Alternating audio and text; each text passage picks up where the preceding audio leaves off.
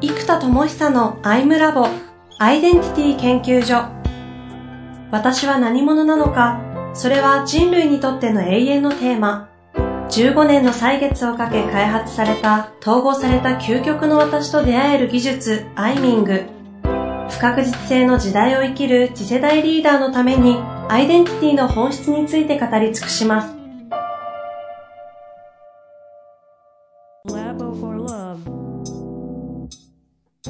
こんにちは、遠藤和樹です。生田智久のアイムラボアイデンティティ研究所。生田さん、よろしくお願いいたします。はい。よろしくお願いします。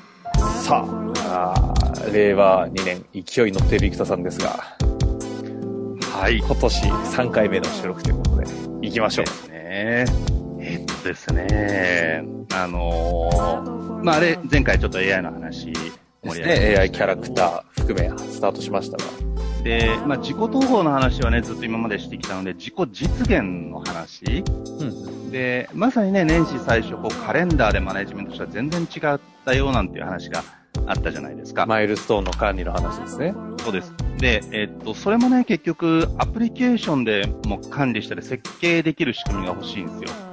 うんうん。で、えーっと、このなんかプロジェクトマネージメントとか仕事のマネージメントっていう概念が多分みんなバクッとしてて、はいはいはい。何をどういう順番でやるのかっていうのになんか人それぞれのなんか、なんだろう、バラバラ感が出ちゃってる。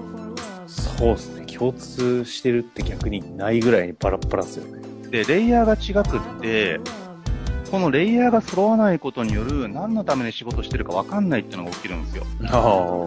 なので、これを上流、中流、下流っていうのを全部一気通貫したアプリケーショ。ンが必要なんですよ。でかつこれが独立したモジュール的になっていて、一つのアプリケーション全部突っ込むと、なんか使いづらくなるんですね、特に現代では。うん。うん、うん。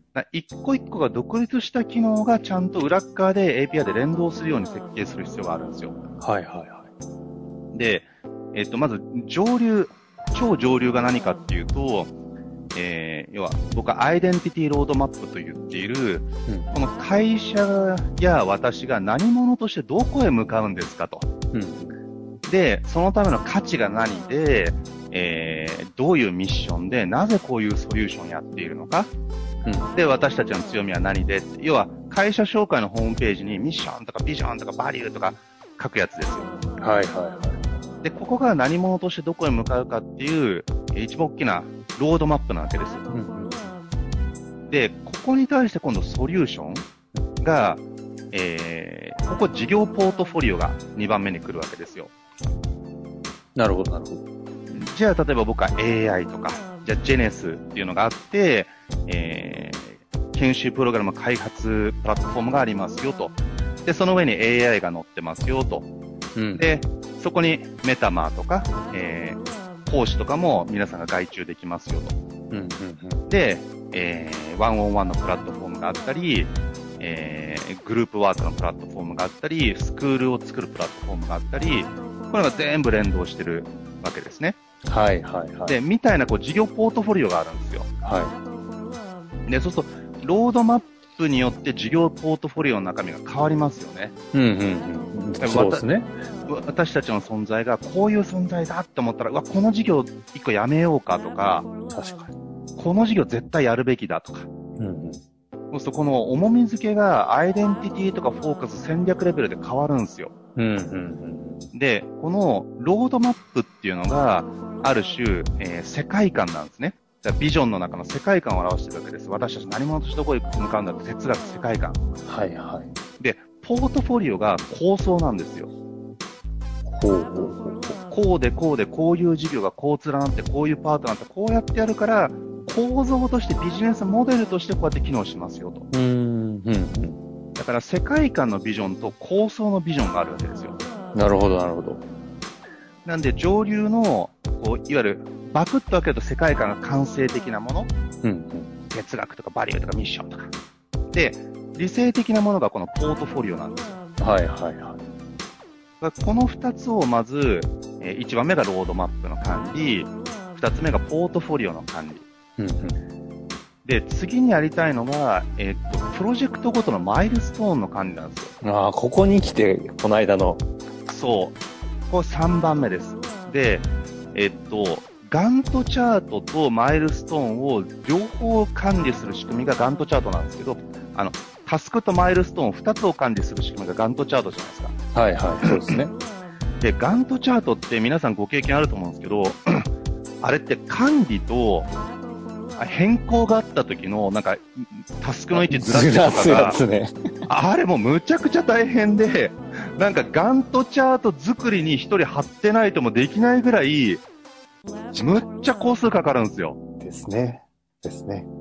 だから大体ガントチャートっていうプロジェクトマネジメント方法が破綻して、うん。あれいつまでだっけっていうのがなんか怪しくなっちゃう。うんうん。だから、ここで管理するのはプロジェクトのフェーズとマイルストーンだけなんですよ。はあ、はあはあ、タスクはやらないってことですか？そう。例えば僕の AI だったら第一フェーズで、じゃあエネカラーと連動して強みをキャラクターが喋ってくれるよを第一フェーズに入れましょうと。うんうんで、例えばゲームは第一フェーズで出すのか第二フェーズにするのかって話があるわけですよ。うん。うんうん。じゃあこれちょっと第二フェーズにしようと。その第一フェーズがどこまでで一回第一フェーズの完了かっていうのが決まるじゃないですか。なるほど。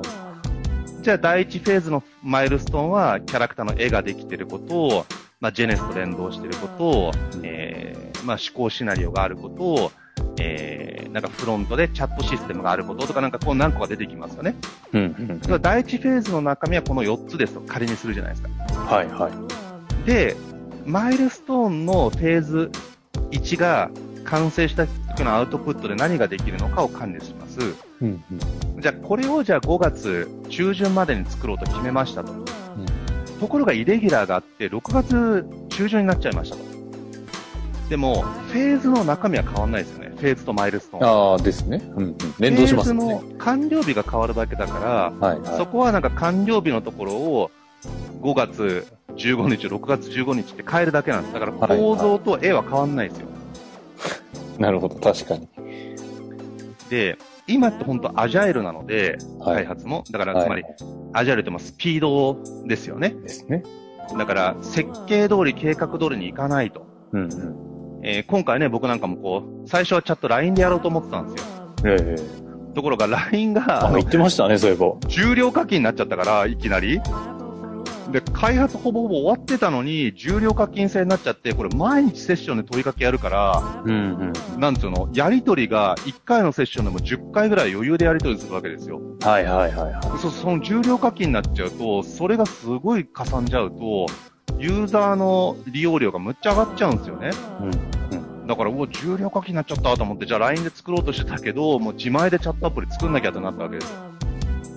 なるほで、そうすると、マイルストーンがバクッとずれるじゃないですか。ど。はいはい。だから、フェーズとマイルストーンを管理していて、時間軸がずれても、要は操作は、フェーズ1の終わる時間が変わるっていう操作1個だけでいいんですよ、この管理シートは。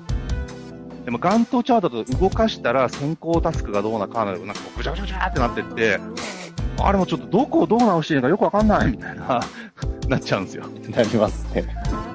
だから、フェーズとマイルストーンの管理をしますと。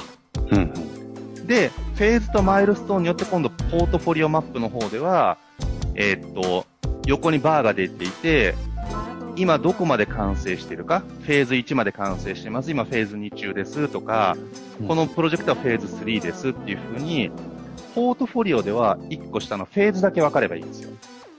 なるほど、なるほど。で、このフェーズ管理のところのフェーズとマイルストーンが分かればいいんですよ。うんうんで、今度、マイルストーンとタスクを管理すればいいんですよ。これが、あの、4段階目ってことですか？そう。だから、このタスクは全部マイルストーンに紐付ければいいんですね。ああ、なるほど、なるほど。そう、だからマイルストーンがずれたら、そのマイルストーンごとタスクはずれればいいわけなので、うんうんうん。そう。で、いつやるかは、その担当者が自分で考えて決めればいいんですよ。マイルストーンここだから、そこまでの終わらせる順番とかいつまでっていうのはもう、それぞれで勝手に決めてくれればいいので、はい。はい。全体のプロジェクトマネージャーがそこまで管理しなくてもいいいいんじゃないかと。なるほど。で、昔は管理しなきゃいけなかったのが、リアルタイムで共有できないからなんですよ。つまり、会議でアナログ報告じゃないですか。はい。はい。でも今だったら、ね、えっ、と、終わりましたってチェックボックスやったら、なんかプロジェクト管理ツールで、終わったよがアップされていくし、進捗もそこで見れるわけですよ。うんうんうん。だからね、こう、IT が発達する前に使われてたプロジェクトマネジメントの技術が、未だに残っちゃってるので、これちゃんと明確に分けていった方がいいなと思ってるんですよ。ああ、じゃあテクノロジーの方が先行ってんのに、管理の方が追いついて、ソフト追いついてないみたいな。し、その仕様がアナログでやってたものをウェブ上でやるっていう仕組みになってるので、そうじゃなくって、ウェブでやるんだったらこのやり方だよねって方向に最適化したいわけですよ。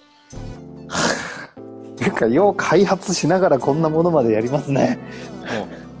で。これ、この動きで出てきたのが、今はい二つあるのが、えっと、チャットツールの Slack と、んえっと、 Trello っていうアプリがありますこれってね、作業マネジメントなんですよ。タスク、仕事じゃなくて作業のマネジメント用なんですね。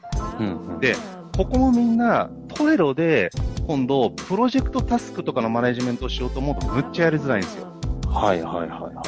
あれっていうのは、えっ、と、例えば、パワーポイントの資料の画面を貼って、ここの言葉直してねとか、この図をもうちょっとかっこよくしてねっていう、細かい作業指示に対してむちゃくちゃ使いやすいツールなんですね。うんうんうん。だから、タスクの中にある細かい作業、例えばパワポの資料を作る2時間っていうタスクに対して、できましたってあげてもらったものに対して、こことこここういう風に直してねって画像とともに指示するのにむっちゃ便利なんですよ。はいはいはい。なるほど。だから、タスクを小分けした作業の管理にむちゃくちゃ適してるツールなんです、あれは。うーん。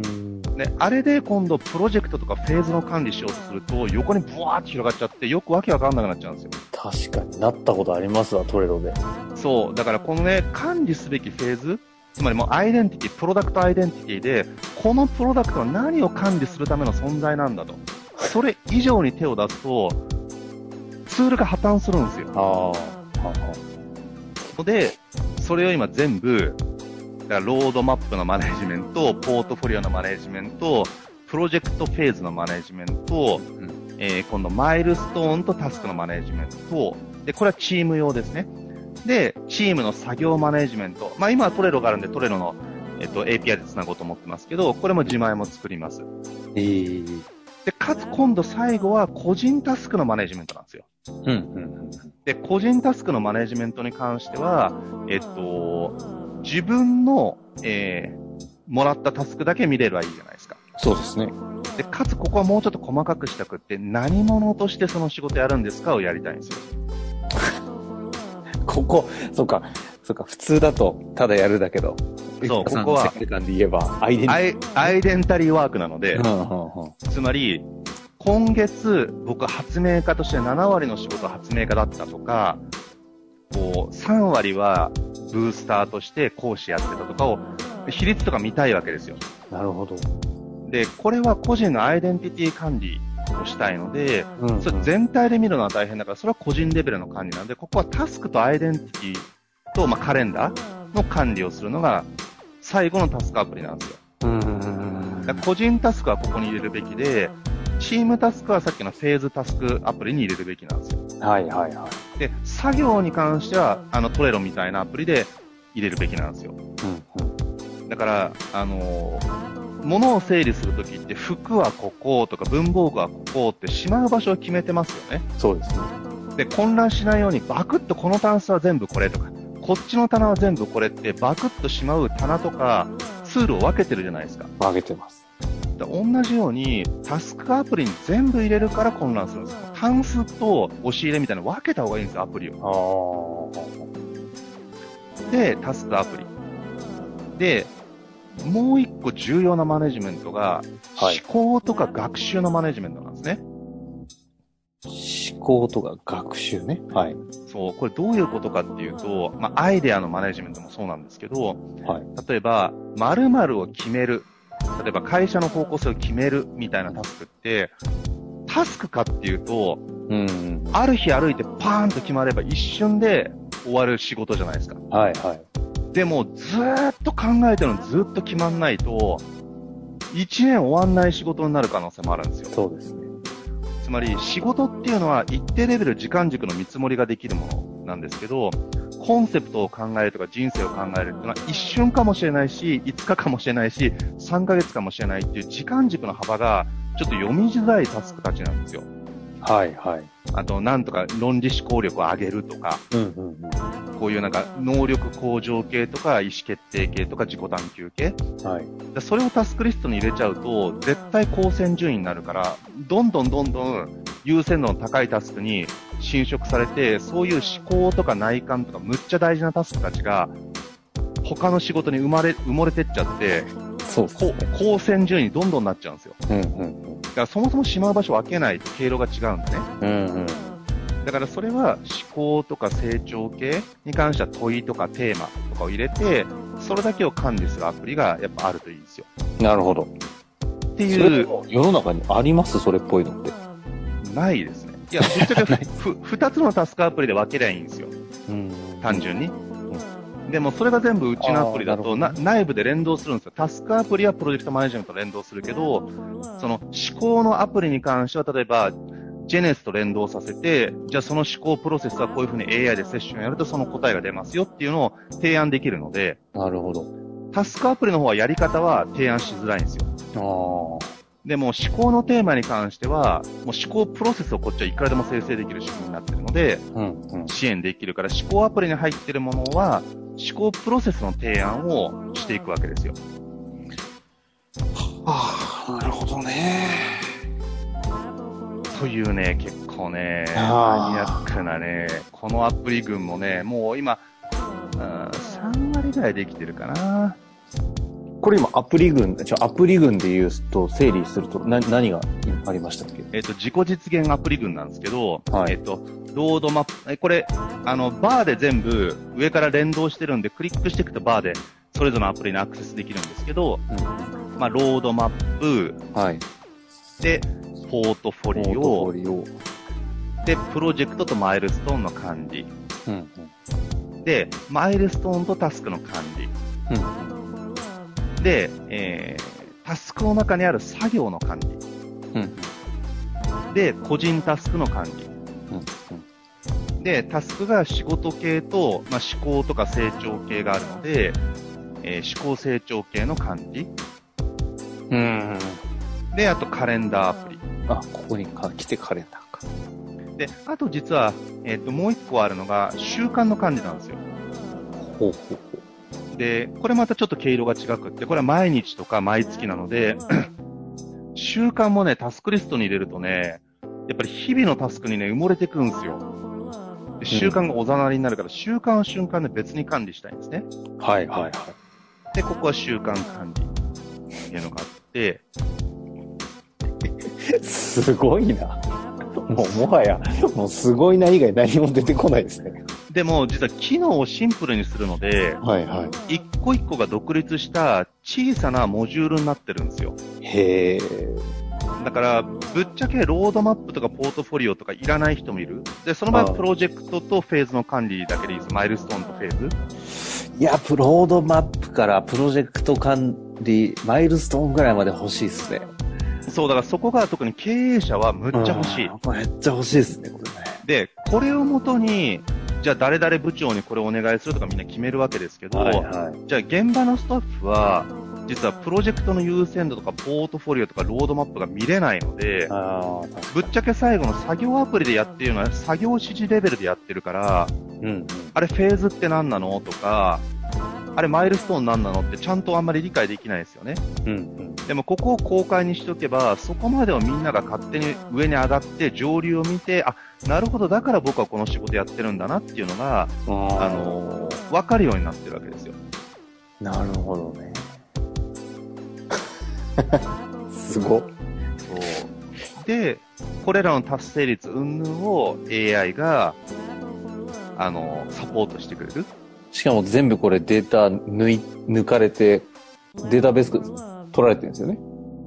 そう、データベースになってるので、これ、ただあれですか？それ、これがジェネシスにの、んジェネスでしたっけ？ジェネスジェネスに乗ってるんですか？そう。ただ、この個人情報、個人のデータに関しては全体の AI には連動させないので。その人のデータだけをその AI が読んで、AI がどんどん育っていくんですよ。はあ、はあはで、その人のものだけをこう出しますと。あ、なるほで、実はこうなると、えっ、と、AI の大元のでビビッグデータというほどデータがビッグじゃないので、ど。うんうん。あの、精度が下がりますよね。うんうん。そうですね。ということはどうするかというと、これらをシェアする仕組みが必要なんです。SNS。つまり、シェアしてるってのは公開情報なので、公開情報を AI が読み込む分にはいいわけじゃないですか。うんうん。でも、シェアしたくないクローズなものを勝手に読み込んで、全体に使われると、なんかちょっと嫌な感じするじゃないですか。そうですね。そう、だからこの個人のものは個人範囲しか AI も読み込まないし、個人のフィードバックだけですよ、機能は。うんうん。うん。で、えー全体に対してシェアするっていう仕組みを、えーっと、また連動することで、あのーもっとビッグデータ的に AI が理解をして、AI そのものの機能が上がるっていうのも、またちょっと別にこれは作ってますね。はあ。いやいや、ちょっと一旦自己実現ということでね。しかもそれが今フェーズで出してもらいましたが、全部がアプリ化されてるっていうことが衝撃でしたけど。だからこれも作りたいから、今年、全部完成するのは1年ぐらいかかるかな ?6 ヶ月くらいできるかなあの。いや、普通は、もうこれで一企業みたいなところですから、ね。そう、普通はこれで、だからトレロだったらトレロ1個で、そうですよね。上場を狙うぜみたいなビジネスモデルなので、ただね、こうやって今、ツールとか知恵が分断されてるんですよ、世の中。ん。確かで、分断された知を統合するシステムが必要で、だから今は全体統合ではなく API で独立したモジュールをつなぎ合うっていうものが流行りになってますけど、に。ただ API でつなぎ合うのは便利なんですね。便利なんですけど、えっ、と、シンプルだから便利だっていうのと、ただ、えっ、と、やっぱり、API を間に挟んでつなぎまくる分、連動性が悪いんですよ。クリック数が増えるんですよ。うん。で、やっぱ3クリックって超めんどくさいんですよ、現代では。だから例えば、ね、あの、トレロのアプリだって、Google のブラウザーを開く、Chrome 開く、えー、なんか、プロジェクトフォルダーを押して、トレロって3回クリックすれば、別にいいじゃないですか。で、トレロのアプリを携帯に入れとくメリットっていうのは、1回で行くっていうだけなんですよ、ぶっちゃけ。そう。で、この3回クリックするのがもう超めんどくさいですよ。で見なくなる。はいはい。ので、もうトレロのアプリに、なんか右上に3とか4とか出てくるとクリックしてみるみたいな。うん。だからもう3クリックと1クリックは別次元なんですよ。なるほどですね。そう。まあ、一旦ここまででちょっと自己実現系の話をしてきましたけども、うん。これ、まだ次続くとすると、ど、次回は何がいけますか？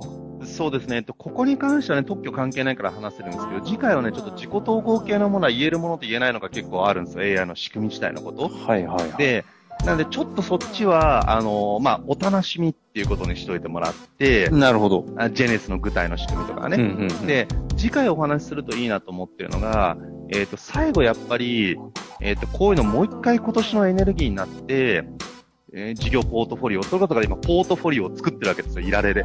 うんだからこれをいられじゃなくてアプリで管理したいよねってももちろんあるわけで、うん。はい。えっ、と、こういうのをやった結果、再度存在意義とかアイデンティティを考えたんです。うん。メッセージとか。うんロードマップに相当する場所。うん。で、ここについてまたちょっと共有できれば、何者としてどこへ向かうかの変化ですね。改めてね、久々に聞きたいですね、ここは。そうですね。まさにアイデンティティのことを語る研究所ですかね、ここも。うん。これだけ進んだ上で、アイデンティティシフト起きてるんですか？起きてますね、なんか。あらら、ここは面白いですね。うん。じゃあ、久々にそこのアイデンティティ、ど真ん中の話、ちょっとしたいと思いますので、お楽しみください。というわけで、はいここで終わりたいと思います。ありがとうございました。はい。ありがとうございます。